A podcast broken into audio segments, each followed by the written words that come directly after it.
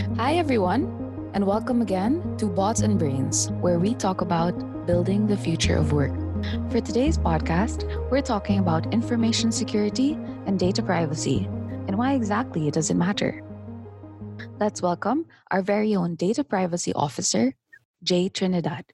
Thank you for having me at this podcast. Uh, hello, everyone. My name is Jay Trinidad. I am currently the Data Privacy Officer or Data Protection Officer at Aya. So, what exactly is data privacy and uh, why is it important?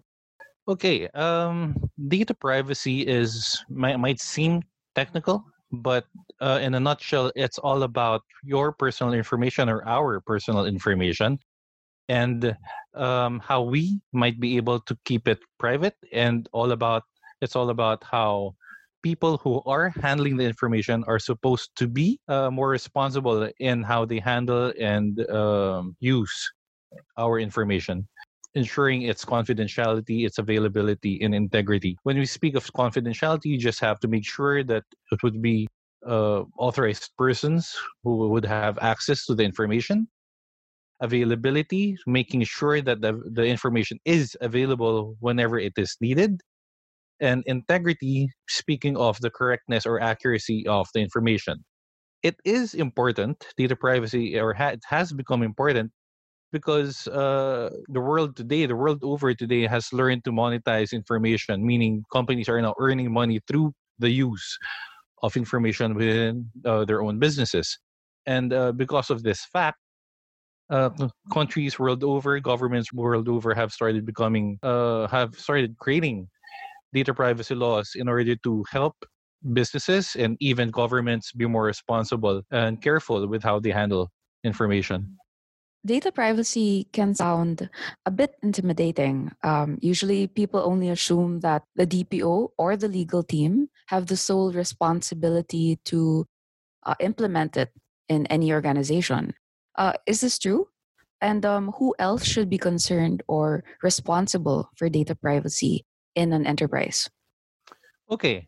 Um, typically, more often than not, companies and organizations usually would go after or defer to a legal team or a lawyer uh, to make as their DPO within around the office. Uh, that's pretty much understandable because uh, the data privacy laws are, well, being as such, they are laws. And it is usually the legal team or the lawyers which are more adept or more in tune in, in handling these kinds of cases. But strictly speaking, one need uh, does not need to be a lawyer in order to be a data privacy officer although the law itself, the Data Privacy Act of 20, uh, 2012, insofar as our jurisdiction, the Philippine jurisdiction, is concerned, does make it mandatory for each and every business to have a data privacy officer within its ranks. I want everyone here to know that the responsibility of keeping things private and uh, making sure that information is being handled properly and responsibly, it falls upon everyone's shoulders. It doesn't follow that just because a company would have a DPO that he would suddenly become uh, the Superman of data of data privacy within and around the office. Um, no, that's not how it is. Uh, the figurehead or the DPO is there to ensure that everyone follows strict compliance insofar as the standards are concerned. But as I've said, uh, the responsibility falls upon uh, falls upon everyone's or everybody's shoulders. Uh, privacy has been defined to be the most comprehensive of rights and one which is most valued by men. It is more all the more evident now that insofar as information security and data privacy, the biggest vulnerability insofar as that particular security chain is concerned is a human element. People are, are flawed uh, people make mistakes. That's why it's so easy for breaches to happen just like that. Uh, all the more reason why we should all uh, keep ourselves diligent and vigilant insofar as ensuring its security and privacy. To, to build on what you're saying, um, it involves keeping information private and secure. Um, is information yes. security the same as data privacy? Is there a difference? There is a huge difference between the two, but there is also a commingling or an interaction between the two. Information security is not the same as data privacy. Okay, although it is important to to make known to people that there cannot be data privacy without information security. This is because, insofar as information security is concerned, it governs or um, takes care of the triage, uh, otherwise known as confidentiality, availability, and integrity of data, as I mentioned earlier. Now, these three principles are also what is being used in order to keep matters private and secure insofar as data privacy is concerned in that sense, they are related. They are hugely dependent upon each other, but no, they are not the same. Oh, why is there such a heightened interest in data privacy in recent years? Uh, we see a lot of content now and articles and um, news anchors talking about the need for data privacy, especially in tech firms uh, such as Aya. Uh, why do you think this is happening now? Okay, in order to explain this better, it is important for us to go back a few years it is important for everyone to be aware that the fact of data privacy being existent worldwide, uh, it stems back all the way back to um, around 2011, 2010. Even when such a thing was not available or being used here in our local jurisdiction of the Philippines, it has or always been or it has already been prevalent and being used within and around uh, the European nations. Okay. Now, uh, back then, within and around the European Union or the EU, the, the 28 member countries which forms the European Union, each and every country had their own data privacy. So for law. data pr- privacy practitioners and or compliance officers such as myself back then, it was also quite difficult to to keep tabs or to keep oneself updated insofar as how to handle personal information, especially if the organization that you're dealing with handles the personal information of different citizens or different residents of different kinds of people belonging to d- different countries within and around the European Union. Now, fast forward a couple of years, a few years to that of 2018, in particular, May 25, 2018, the GDPR was introduced worldwide. Now, the GDPR stands for the General Data Protection Regulation. So, why is this important? It is important because, as I mentioned earlier, back then, when the different 28 member countries forming the European Union had different data privacy laws, upon introduction of the GDPR, all 28 member countries, as of the time of it being introduced, now all have only to follow one particular data privacy law, and that was the GDPR. Now, it is important, it is more prevalent nowadays, or much more significant nowadays, because one, because of globalization, because companies worldwide are have now started and have or started integrating and working with each other. And so a country cannot or businesses within a country or a country cannot can no longer just transact business with another sovereign nation or another uh, another country without considering the data privacy laws which are in place. Similar as to how we perform ourselves here at aya. Okay? So that being the case now that companies worldwide and countries worldwide are using information in order to monetize it in order to gain profit from it, it is now important to take note of data privacy laws not only in your in our local jurisdiction but also in other jurisdictions to ensure that the proper handling of information by any entity uh, found therein or found abroad is ensured and um, the privacy of people and their information are also ensured. So as you know a core belief of the company is that Aya aims to build the future of work. Uh, what role does ISDP play in building it? Okay, we are now found in what's known to be, or what's recognized to be, the fourth industrial revolution. Uh, the fourth industrial revolution is considered to be the current and developing environment in which disruptive technologies and trends such as Internet of Things, IoT, virtual reality, use of robot, uh, robotics and artificial intelligence are now being utilized in order to change the way that we live and work. We here at Aya, we fully understand this fact that we are now in what's known to be the fourth industrial revolution and that we use information in order to help businesses that we partner up with. We also understand the fact further that privacy is now considered to be the proxy for trust. One, in order to ensure that we are a trustworthy company, that um, our current clients and would-be clients can put their faith in and, and trust their data in. And also moving forward, that uh, we also want to be uh, a pioneer within and around uh, the industry insofar as um, the fourth industrial revolution is concerned. Right. So it seems like there's a lot of initiatives for ISDP, both for front facing customer teams and support teams internally. As the DPO of Aya, who do you usually work with on specific ISDP initiatives?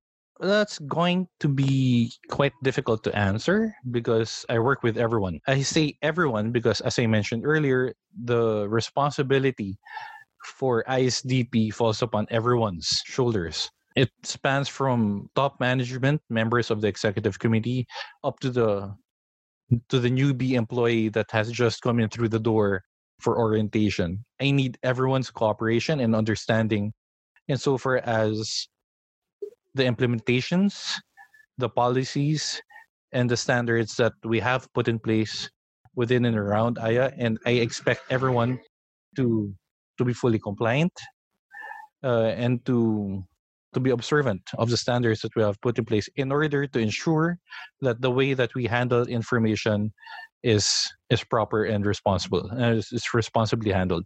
Right. So um now that we've established that um, isdp is a team effort how can data privacy be ensured? It can be ensured by having organizational, technical, and physical security measures within and around the office. This uh, involves having a DPO like myself to oversee and ensure that uh, data privacy and even uh, information security measures are being implemented properly and maintained within and around the company. This also involves uh, proper having proper policies being uh, put together and implemented within and around the company as well. When you speak of technical security, this involves more of the, the, the information technology aspect of the business. The firewalls, the server, the database, everything has to be secure. So there has to be encryption in place. There are proper firewalls, proper safeguards, so far as technicalities are concerned, so that cyber attacks, if and when they do happen, and they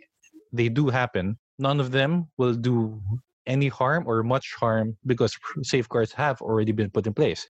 Uh, so far as physical security is concerned, uh, this involves having proper physical locks, uh, physical safeguards, having a, a, security guard within around the premises, having uh, CCTV cameras in order to ensure that threats, whether internal or external, that might happen uh, or that might affect the physical premises of an organization are also held at bay. And so far as business operations are concerned, considering the fact that data privacy hasn't always been a thing uh, in so at, at the very least insofar as the Philippines is concerned, uh, three things has to happen. First, there has to be a change, and so far as the the contracts entered into by the company, whether in so uh, whether it be clients or would be clients or even third party providers or vendors that they partner up with. Why? Because we have to be sure that the agreements that come into play or that are put together um, whether for and in behalf of a client or for in behalf of a, a third party vendor all involve and stipulate the roles and responsibilities data privacy wise so that if ever there are any infractions or uh, breaches that might happen the proper person or persons would be held responsible for them. Second the proper policies stipulations and guidelines have to be very well entrenched within the company so far as data privacy as well why because we want to be able to put together a culture of privacy and security within and around the company. If company members, if personnel are able to follow the policies and standards set in place, then there would be less, much less reasons or chances for, for breaches or security incidents to happen. And the third in would be there has to be a change in the knowledge, attitude, skills, and habits of everyone within and around the company. And I believe this is one of the most important and most difficult things to to to change within and around the company. Why? Because people once they develop habits whether good or bad especially the bad ones they are harder to break there uh, it would be quite hard and quite difficult for people to remold themselves to have new practices and procedures especially if such practice or procedure would derail them from what they have already been accustomed to and uh, unfortunately it's those old practices people employ that might bring about breaches and security incidents within around the company. So that's by, by having all of those in place, by ensuring all of those are set in stone and be, are followed properly and implemented properly. Data privacy, I believe, can be ensured within and around an organization. Uh, so, Jay, you mentioned security incidents, infractions, and breaches. Uh, let's talk about what exactly is at risk. Can you share uh, recent data breaches and the extent of the damages that it caused? Insofar as risk is concerned, we have to be able, in order to properly assess it or properly discuss it, we have to first determine from whose perspective we are to view it. If we are to view it from the perspective of the company or the organization, then the risk or the risks to be considered uh, would be first the risk to lose the goodwill and reputation of the company if ever there would be a breach. Why? Privacy has now become the proxy for trust. If that trust is broken, then it would be pretty hard to mend and people would not necessarily trust us with their business or with their information for us to take care of. Second, insofar as that is concerned, once that happens, once we lose the goodwill and respect of the people or the trust of the people, then it might not just necessarily be jail time or payment of fines as found under the Data Privacy Act, uh, insofar as sanctions are concerned, but even something as simple as the company losing business and once it loses business, people would be out of a job. Clients will, will no longer come to the, to the company. So that that would be the risk for data subjects or for us, people in general, or for everyone actually, who, whose information are being used and processed by these organizations. We stand to lose everything and anything. Why? because insofar as our information is concerned, depending on how these entities or organizations use and abuse our information, it could have an effect either discriminating us, humiliating us, or even affecting us, degrading us of our dignity. And we stand to lose everything and anything as well, insofar as if breaches are to happen, so far as us data subjects are concerned. A couple of years back, I'm not sure if everyone listening is aware, but there was such a thing called the, the Cambridge Analytica scandal. The Cambridge Analytica uh, breach, so far as Facebook is concerned, involved the creation of uh, a questionnaire or a quiz wherein people, uh, public at large, the world over, started answering such questionnaire on Facebook or through the Facebook platform. Unknown to these people who have answered the questionnaire uh, as dished out by Cambridge, uh, University of Cambridge, a partner company, which is Cambridge Analytica, started pulling the information taken from such questionnaire or quiz and then started contacting and pulling information from the contact persons of these people who answered the questionnaire without their consent and permission.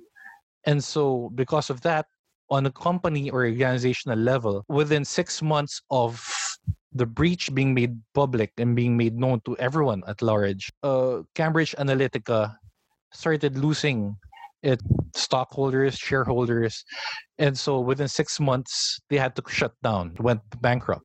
So far as Facebook is concerned, since it was a platform that was used in order to utilize the, the quiz, we are, if I'm not mistaken, uh, at current they they have been at recently been made to pay to the tune of 800 million dollars by the United States Trade Commission for misleading the public.